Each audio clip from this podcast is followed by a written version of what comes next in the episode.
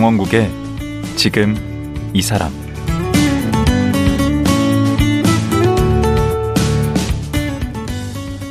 안녕하세요. 강원국입니다. 제주 해녀가 유네스코 인류 무형문화유산에 등재된 지도 올해로 7년이 됐습니다. 그런데 기후 변화로 제주 바다는 예전 같지 않고 해녀도 나날이 줄어들고 있어 걱정들이 참 많은데요. 혹시 여러분은 해녀에 대해 얼마나 알고 계시나요? 얘기는 많이 들었지만 의외로 알고 있는 게 없진 않으신가요? 그래서 오늘은 오랜 기간 제주 해녀 이야기를 다큐 영화로 제작해 오신 분을 모셨습니다. 제주 출신 고희영 감독인데요. 여름이 지나가는 길목에서 우리 함께 제주 해녀 이야기에 한번 푹 빠져보시죠. 지금 시작하겠습니다.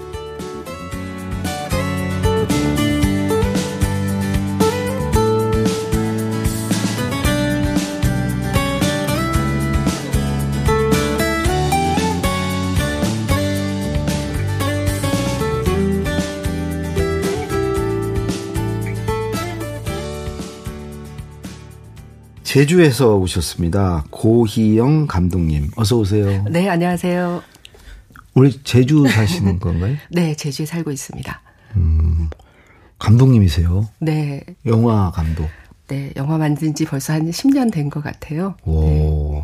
그럼 몇 편이나 만드셨어요? 지금 장편 이번이 네 번째 영화 장편 영화입니다. 장편? 네. 다 다큐멘터리인가요? 네, 다 다큐멘터리예요. 음, 음. 다큐 전문 감독이시네요. 네, 처음 시작부터 다큐멘터리 처음에는 방송 다큐멘터리부터 시작을 했고요. 네. 이제 쭉 하다 보니까 이제 좀 더 자유로운 이야기의 다큐멘터리를 좀 하고 싶어서 이제 영화 쪽으로 독립을 하게 됐죠. 제가 조사를 해보니까 첫 출발은 기자시던데. 어, 거기까지 가셨어요? 아, 제가 다 샅샅이 어, 깜짝. 조사했습니다. 네, 일간지 사회부 기자를 하다가 음. 그건 어릴 때 꿈이었고요. 음. 이제 기자를 해보니까 사실은 좀 저에게 맞지 않았고 아. 그래서 이제 방송 작가로 이제 가게 됐죠. 그럼 방송 작가 생활은 얼마나? 어, 제가 한 10여 년 동안 해, 하다가 음. 이제 나중에 제가 이제 뭔가 그때부터 방송을 굉장히 열심히 했는데 음. 그때부터 뭔가 이 마, 마음 밑바닥에 음. 좀 영화라고 싶다는 생각이 좀 들었던 것 같아요. 그래서 아무나 하는 거 아닌데. 그래서 이상하게 방송 다큐멘터리 구성을 막 하고 있으면 음. 같이 일하는 PD들이 어, 이건 너무 영화 시나리오인 것 같아요. 이거 너무 어. 영화적이지 않아? 막 이런 음. 얘기를 많이 들었거든요. 어. 시사 다큐 많이 하셨던데. 네, 의외로 많이 했어요. 음. 그래서 늘 저의 장기는 뭐 그 당시에 뭐 잠복하기, 뻗치기, 뭐 기다리기 뭐 이런 거 있잖아요. 그러니까 그런 거 어려운 취재 고발 프로. 네. 취재원이 취재 잘 안 응해주는 거. 그러니까요. 근데 지금 생각해 보면 그때 막 그 취재가 어려운 곳에 가서 기다리고 네. 뻗치기 하고 막 이런 것들이 영화 하는데 굉장히 큰 도움이 되더라고요. 아하, 그게 다 준비 기간이었구나. 네. 근데 나중에 그걸 할 생각은 애초에 안 하신 거예요? 감독을. 그렇지. 네, 그냥 다큐멘터리가 좋았고 다큐멘터리 작가로 이제 생활을 하다가 아. 근데 이제 너무 오래 하다 보니까 이제 약간 저 스스로의 딜 어떤 그런 거에 빠지게 음. 됐고 음. 그때 이제 영화 공부를 하고 싶더라고요, 본격적으로. 음. 그래서 어디 가서 공부를 했어요? 네, 중국 베이징에 가서 오. 그 장희모 감독이 나왔던 북경 영화학교에서 영화를 공부하기 위해서 이제 떠났죠. 와. 그때가 제가 작가로서 제일 잘 나갈 때. 그래서 사람들이 잘 나갈 때. 네, 사람들이 막 왜 가냐고 막 음. 방송국마다 왜 작가들 한 명씩 뭐 이렇게 전속 계약 작가들이 있잖아요. 그거였어요? 네, 그래도 계약 사인을 아, 돈도 많이 받았겠네. 사인을 딱 앞두고 베이징으로 떠났죠. 아. 네. 그래서 이제 그때부터 그 영화 학교에 가서 공부를 하겠다고 생각했는데 사실은 현실은 그렇게 녹록치가 않았어요. 음. 왜냐하면 뭐 중국 베이징 가서 언어를 일단 배워야 되죠. 음. 어, 그리고 생계도 해야 되죠. 네. 이제 그러다 보니까 사실은 거기서도 계속 다큐멘터리를 만들어서 네. KBS에 이제 납품을 하는 형태의 아, 그 겸업을 하신 거 공부하면서. 네, 공부하면서 네. 다큐멘터리를 만들어서 KBS 스페셜 그 당시에 굉장히 좋은 다큐멘터리 프로가 있었어요. 아, KBS 스페셜 좋았지. 네, 수요 기획 이런 것들이 음. 굉장히 좋았는데 음. 그때 중국 다큐멘터리들을 많이 만들어서 제가 이제 보냈죠. 아. 네. 그러면서 결국 하고 싶었던 영화는 못 하고 있다가 어 한참 그 공부를 하러 왔는데 내가 지금 뭐 하고 있지라는 또 어떤 한계에 부딪혀서 음.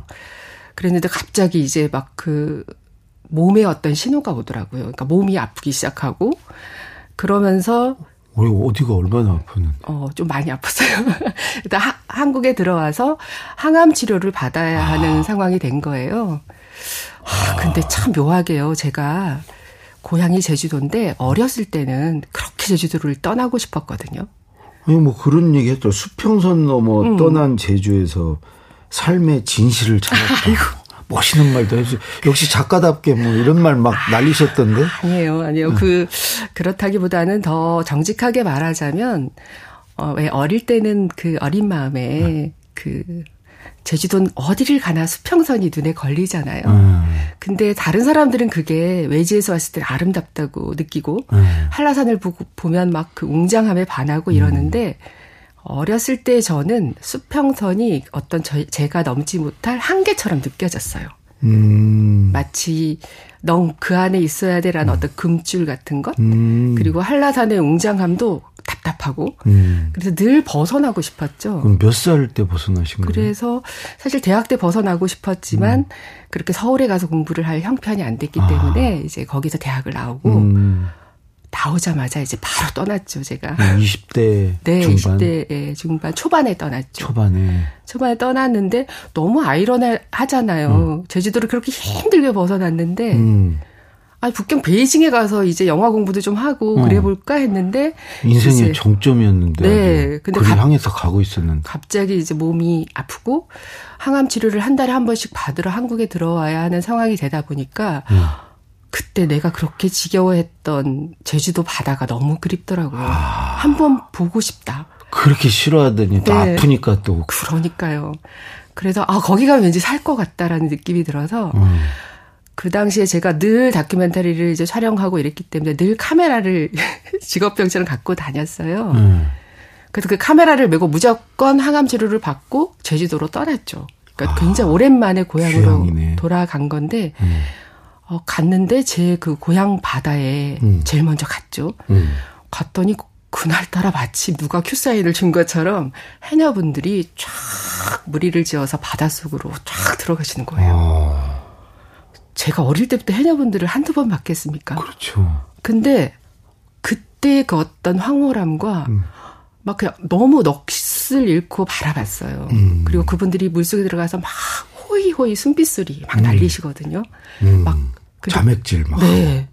근데 그 호이호이 날리는 숨빗 소리가 마치 그 나 살아 있어 여기 아. 이런 소리처럼 들리면서 생명력, 생동감. 그렇죠. 어. 그래서 아마 그때 저는 어. 좀 죽음이 좀 두려웠던 것 같아요. 음. 어, 치료도 받고 있었고, 근데 그 해녀분들의 그걸 보면서 감히 그렇게 말씀드릴 수 있을 것 같아요. 나는 그날 해녀를 처음 보았다. 아. 역시 작가 같이 난리시네. 아 정말이에요. 처음 봤다고 느꼈어요. 그 전에 봤던 해녀들이 음. 풍경화라면 어. 그날 처음 내 마음속으로 그분들이 자맥질해서 들어오신 거죠. 아, 네. 내 안으로. 내 안으로. 음. 그래서 그 아픈 몸을 이끌고 음. 부랴부랴 다시 또 베이징으로 건너가서 음. 본격적인 촬영 장비를 갖추고 음. 제주도 우도로 들어갔어요. 영화를 하겠다. 오. 네. 그게 시작점이에요. 그렇군요. 근데 그 하필 왜 우도예요? 제, 주 전역에 다 해녀들은 그렇죠. 계실 거 아니에요? 그 해녀분들이 옛날부터 그런 얘기 많이 하거든요. 우도 해녀가 제일 세다. 한마디로 우도 해녀들이 앉았던 짱이에요, 짱. 예, 해녀들이 앉은 자리는 풀도 안 난다 이런 얘기를 너무 많이 들었어요. 오. 얼마나 강이 나면 그럴까 하는 생각도 들었고 또 하나는 이미 제주도는 그 도시화가 이제 많이 돼서 해녀들이 가시적으로 잘 안 보여요. 근데 아. 우도는 마치 제주도의 축소판 원형이라고 생각을 한 거죠. 음. 그리고 실제 가보면은 한 집 건너 다 한 분의 해녀분들이 계세요. 어, 우, 우도에만 어, 365명. 5명. 네. 음. 그러니까 두 집에 한 집은 다 해녀분들이 계신 거죠. 그러네. 예, 그래서 아침에 이렇게 우도복에서 보면 음. 바다로 출근한 해녀분들이 이렇게 한눈에 쫙 이렇게 보이는 거예요. 아. 그래서 영화로서는 굉장히 좋은 그림이죠, 사실. 어. 네. 거기 들어가셔서 네. 거기 얼마나 거기서 시간을 보내신 거예요? 저는 뭐 이제 한 전체. 1년, 쯤 촬영하면 되지 않을까 네. 싶었는데 촬영만 7년 걸렸어요. 7년. 네. 그러니까 이게 참 그 제가 착각한 게 네. 제가 고향이 제주도고 음. 거기다 제주도를 떠났다가 다시 들어왔고 음. 어, 내 고향의 해녀분들을 위해서 영화를 만들겠다고 좋은 일 하려고 왔는데 예, 왔는데 다 내려놓고 왔는데. 그렇죠. 그래서 해녀분들이 막 저를 환영해주고 환대해줄 줄 알았어요. 그렇죠. 근데 가자마자 갑자기 막 찍지 않겠다 그러고 뭘 찍느냐 그러고 막 화를 내고 막 욕을 왜요? 하시는 거예요. 왜? 몰랐죠, 저도 이유를. 음. 그래서 너무 서운한 마음도 있고. 그래서 아, 왜 이러시지 했는데 이제 계속 할수록 점점 부딪히는 거예요. 가까이 갈수록. 음. 카메라 치워라. 뭐 심지어 어떤 분은 돌을 던지기도 하시고요. 아하. 어. 그게 몇 년도죠? 그게 2007년부터 시작된 일이니까요. 음. 그래서 이제 한 저는 1년이면 끝내서 영화 한 편을 멋있게 만들어서 음. 국제 영화제에 좀 출품을 해야 되겠다라는 이런 오만한 생각을 갖고 갔는데 이게 막 너무 당황스러운 거예요. 어, 그렇겠네. 가면 가, 오라는 데도 없고 가면 맨날 욕하시고 하니까 제가 묵을 데가 없는 거예요. 그래서 음. 계속 민박집에 앉아 있다가 태풍 불면 또 못 나가고 갈 데도 없고 막 이런 거죠. 근데 나 같으면 그냥 철수하겠구만. 아 그래도 제가 어. 서울에서 왔으면 그랬을 거예요. 근데 베이징에서 그 장비 싸들고 왔잖아요. 음. 그리고 조금 더 해봐야지라는 그런 마음이 있었어요. 음. 나중에는 한 2년 되니까 지치더라고요. 어. 어. 아, 이, 이분들이 이렇게 싫어하시는데 내가 이거 해야 될까? 2년 동안? 동안 도 못 찍었어요? 네, 계속 겉도는 거죠. 음. 계속 가면 여기 여기 가면 이 마을에 가면 또 쫓겨나고 음. 저희 가서 쫓겨나고 약간 그렇게 좀 배타적인 면이 있으신가? 굉장히 많았죠. 근데 이제 나중에 알게 된 건데 음. 사실 해녀분들이 이제 스스로 이제 친해지고 나서 이제 고백을 하시는 게 음. 우리들의 직업은 말이야. 음. 이게 아마 해녀를 가장 설명을 잘하는 말인 것 같아요. 음. 저승에 가서 돈을 벌어서 이승에서 쓰는 사람들이야. 그런 말씀을 하시더라고요. 이, 이런 유명한 말도 하셨던데 우리 작가님이 숨 참는 숨 참는 대가로 네. 이승의 밥과 남편의 술과 자식의 공책과 맞습니다. 연필을 사는 맞습니다. 영화 나레이션의 글, 글이에요, 그게. 아 그거예요? 저승의 언저리에서 유영하는 그렇죠. 삶과 죽음의 검- 경계를 넘나드는 이게 다 대사에 나온 맞습니다. 아 이건 주옥 같아서 내가 적었는데. 아, 감사합니다. 음. 그게 아마 1년 동안 해녀분들의 삶을 겉에서 봤다면 절대 길어 올릴 수 없는 말들이었을 거예요. 근데 이제 음. 7년 동안 막 히로애락을 같이 하다 보니까 나중에는 진짜로 돌아가려고 했어요. 말씀하신 것처럼. 아, 나, 내가 왜 이렇게까지 고생을 해야 되지? 아니 근데 그 경계에 있다고 그래서 그렇게 배타적으로 대할 일은 아니잖아요. 그러니까 그분들이 바닷속으로 들어갈 때는 음. 내가 다시 돌아올 수 있을까 이런 비장한 마음으로 들어가시는 거예요. 아. 그런데 어떤 애가 와서 카메라를 막 들이대고 이러니까 너무 신경이 쓰이는 거죠. 아. 네, 그래서 이제 짜증을 내셨던 거고, 그래서 그 바다에 들어갈 때의 마음은 정말 삶과 죽음의 경계를 넘나드는 그 마음으로. 비장한 마음으로. 그렇죠. 그러니까 작은 것에도 예민하고 그리고 말 한마디에 그래서 근기도 굉장히 많아요 해녀분들은 목숨을 내놓고 하시는 직업이기 때문에 음. 나중에 그 마음을 헤아리고 나니까 내가 얼마나 철이 없었나라는 생각을 하게 됐죠. 고 근데 2년 음, 지난 시점에서는 음. 말을 터주셨습니까? 그래서 2년쯤 돼서 이제 아 진짜 안 되겠다 포기해야 되겠다 음. 하고는 이제 막막한 마음으로 우도봉에 딱 올라갔는데 아 또 마침 또 해녀분들이 그날 또 다 이렇게 멋있게 잠수하면서 바닷속으로 쫙 때로 지어 들어가시더라고요. 음. 아 근데 그때 제가 어떤 깨달음 같은 게 딱 왔어요. 그러니까 어. 뭐냐면 우도봉이 이렇게 벼랑이거든요. 갑자기 그분들이 바다로 확 뛰어드는데 맞아. 저분들은 무태서 나는 걸로 자식들을 키울 수 없으니까 남들은 그게 다 끝이라고 생각하는데 거기서 한 발을 내디뎌서 바다를 뛰어드신 분들이지. 그런데 내가 여기서 나의 한계가 여기까지다라고 생각하고 포기한다면 나는 정말 해녀를 촬영할 자격이 없어. 와, 그 계단은 괜찮네. 네, 그런 생각이 들었어요. 어, 그래서 그분들은 그렇죠. 한 발 더 내딛으신 분이지 그쵸. 바다로. 네, 그래서 그때 포기하려고 짐을 민박집에 싸두고 우도봉 올라갔다가 다시 그 짐을 펼치고 그렇다면 내가 이분들의 마음속으로 들어갈 방법이 무엇인가를 생각했어요. 만약에 나라면. 어. 그래서 그때부터 제가 카메라를 아예 민박집 구석에 쳐박고 어. 빵 배달을 시작했어요. 그러니까 음. 자전거에 제주도가 빵이 좀 귀해요 옛날부터. 아, 지금은 흔하지만 음. 그래서 제주도에서는 명절이나 뭐 제사 때는 꼭 빵을 올려요. 아, 그래요? 네. 그 당시만 해도 우도에는 빵집이 없었어요. 오. 그래서 제주시 나가서 빵을 사가지고 음. 자전거 뒤에 싣고 제가 아는 해녀분들이 이렇게 막 돌아다니면서 해녀분들 나오실 때 얼마나 배고파요. 그렇지. 그때 빵이랑 음료수를 딱 준비했다가 음. 막 들이고 막 같이 끌어들이고 와. 이렇게 몇 달을 하고 나니까 음. 어느 날부터 해녀분들이 이제 좀 달라지는 거죠. 너무 쉽게 달라지셨는데. 아니요, 빵- 아니요, 꽤 걸렸어요. 아니, 빵 몇 개 아니에요, 꽤 드시고 그렇게 굉장히 오래 걸렸어요. 네. 한 반년은 걸린 것 같아요. 맨날 그리고 그게 아는 분들이 점점 많아지잖아요. 네. 그럼 이게 더 높아지는 거예요. 이게 빵 상자가 아, 자전거. 뒤로. 네. 돈도 점점 많이 들었겠는데. 그렇긴 하지만 그래도 그분들이 막 반겨주시고 음. 좋아하시니까. 이러니까 그게 너무 좋더라고요. 그래서 아, 근데 이제 마침내 그 해녀분들은 사실은 거의 만장일치의 커뮤니티예요. 그러니까 물질 결정도 어. 다 똑같이 의견을 내서 만장일치째 들어가고 해야 나가는 거예요? 그쵸. 어떤 결정도 다 그렇게 해서 하는데 그러니까 뭐 해녀분 한 분한 분을 제가 찍었으면 쉬웠겠죠. 음. 근데 저는 그 해녀의 문화를 알고 싶었기 때문에 전체 통으로. 통으로 다 환영을 해줄 때까지 기다린 거죠. 어. 근데 어느 날 그래도 말빨 센 사람이 한 명 딱 깃발 들면 다 넘어오는데 그런 분들이 주로 부녀 회장을 하세요. 해녀 회장님 그분들한테 하시죠. 빵을 집중적으로 공략을 해야지. 근데 그분들도 다른 해녀분들의 눈치를 안 볼 수가 아, 없어요. 그래요? 그 커뮤니티는. 오. 그런데 이제 마침내 어느 날 그 해녀 리더분이 어.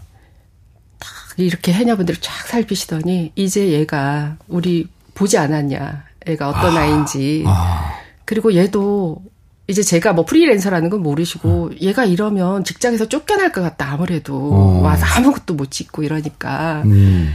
그러니 이제 우리 얘가 좀 찍도록 협조를 좀 해 줍시다. 이렇게 말씀을 하시는 거예요. 그랬더니 해녀분들이 기다렸다는 듯이 아유 그래 얘는 찍게 해주자 우리가. 먹은 게 있는데 그러니까 마음을 받아주신 좋으신 거지. 분들이시네. 아, 처음엔 되게 무서웠는데 그 빵이 뭐라고? 제 마음을 보셨다니까요. 그러니까 그래서 그때부터 이제 본격적으로 촬영을 해서 5년을 열심히 찍었습니다. 이 그러고도 5년씩이나 찍어요. 그럼요.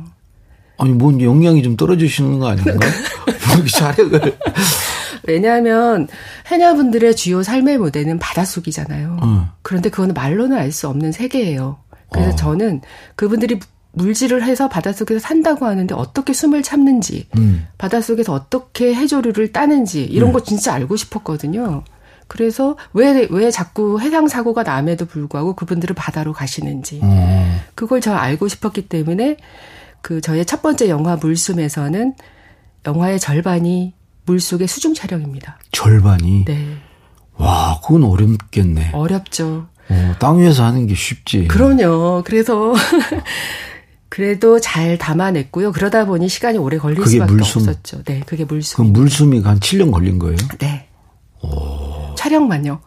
촬영만. 네. 뒤 후반 작업만. 후반 작업까지 하면 거의 한 10년 만에 만든 영화죠.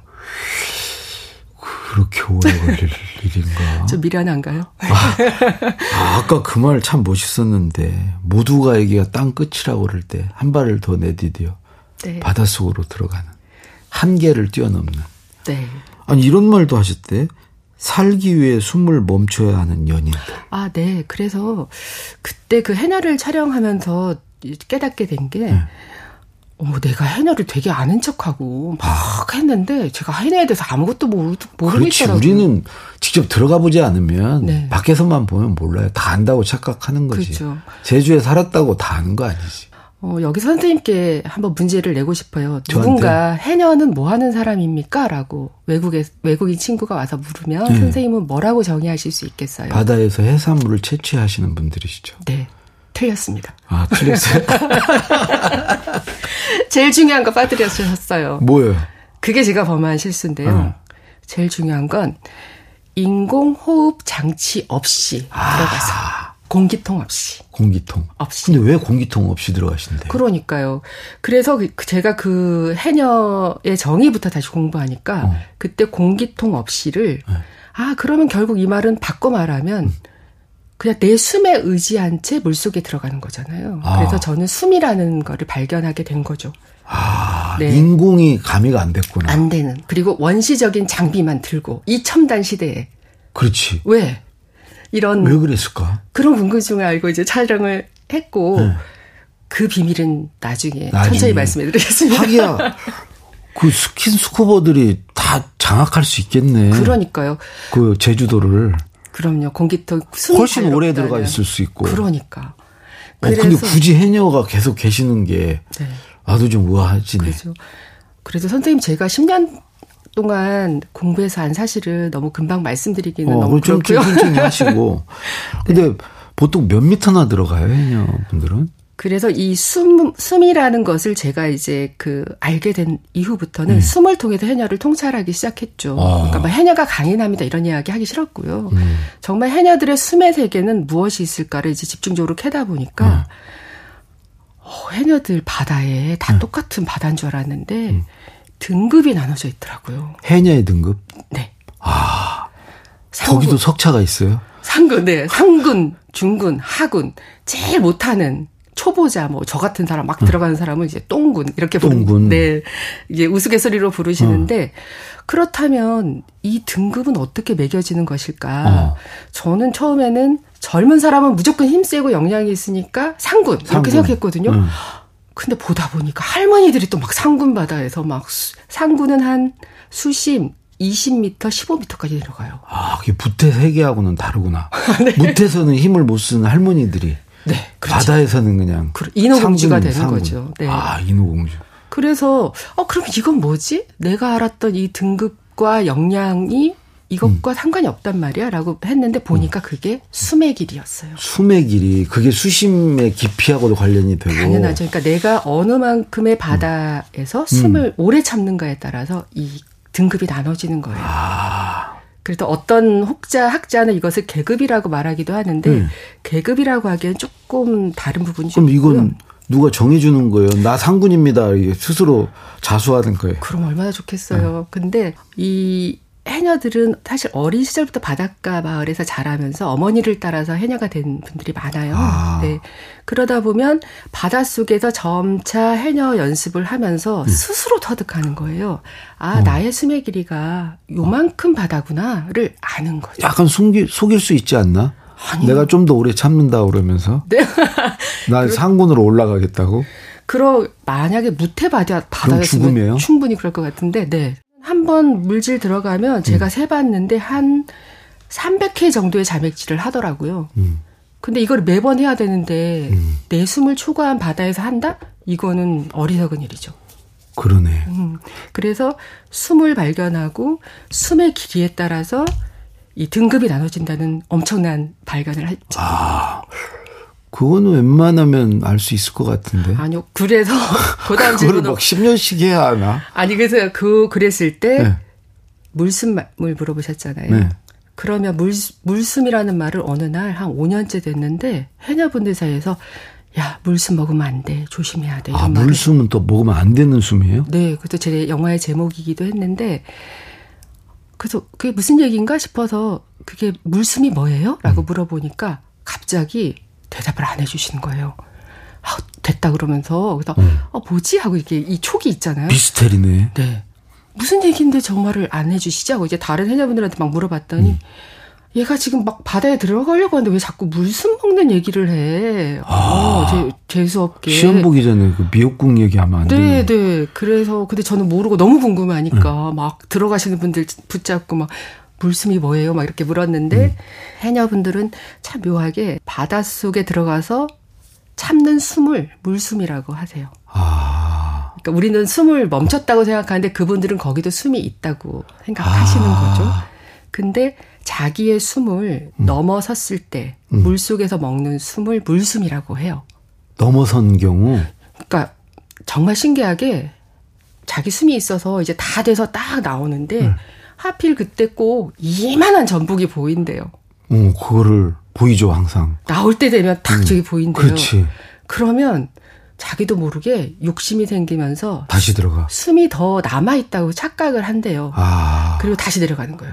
그럼 물숨 상태가 되는 거예요. 그러면 내 숨을 초과했겠죠. 음. 그러면 그때 먹는 숨이 물숨인데 물숨을 먹은 분의 그 신체 조사를 해 봤더니 음. 보니까 막 몸이 딱딱해지고 굳어지면서 이제 가라앉는 현상이 있었던 거죠. 어. 어. 물 속에서 이제 과호흡 상태가 돼서 음. 질식사한 것을 예, 생리학적으로는 그렇게 그러니까 설명하더라고요. 그게 일종의 징크스 같은 건가 보죠. 금기요. 네, 금기죠. 물에 들어가기 전에는 물숨이란 말을 하면 안 되는 거. 그렇죠. 그러니까 좀 좋은 말만 해야 되는 거고 음.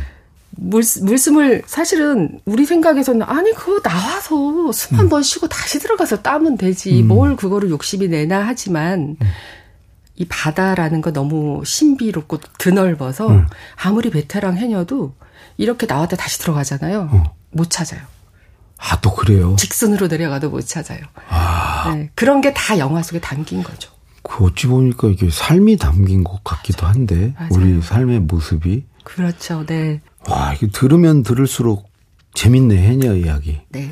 근데 방금 얘기한 물숨이 해녀 이야기 첫 번째 다큐 영화였고, 네. 이번에 이제 개봉하는 게 내일 모레인가? 네. 그 개봉하는 게 있다면서요. 네, 8월 30일 개봉하는 영화의 제목은 물꽃의 전설입니다. 근데 지금 시간이 다 됐어요. 아, 어떡하지? 벌써 시간이 다 돼가지고 네. 이 얘기를 또 내일 네. 들어봐야 되겠네. 네, 해녀들의 전설 이야기 계속 들려드릴게요. 예, 오늘 말씀 고맙습니다. 네, 고맙습니다. 해녀의 삶을 영화로 제작하는 고이영 감독이었습니다.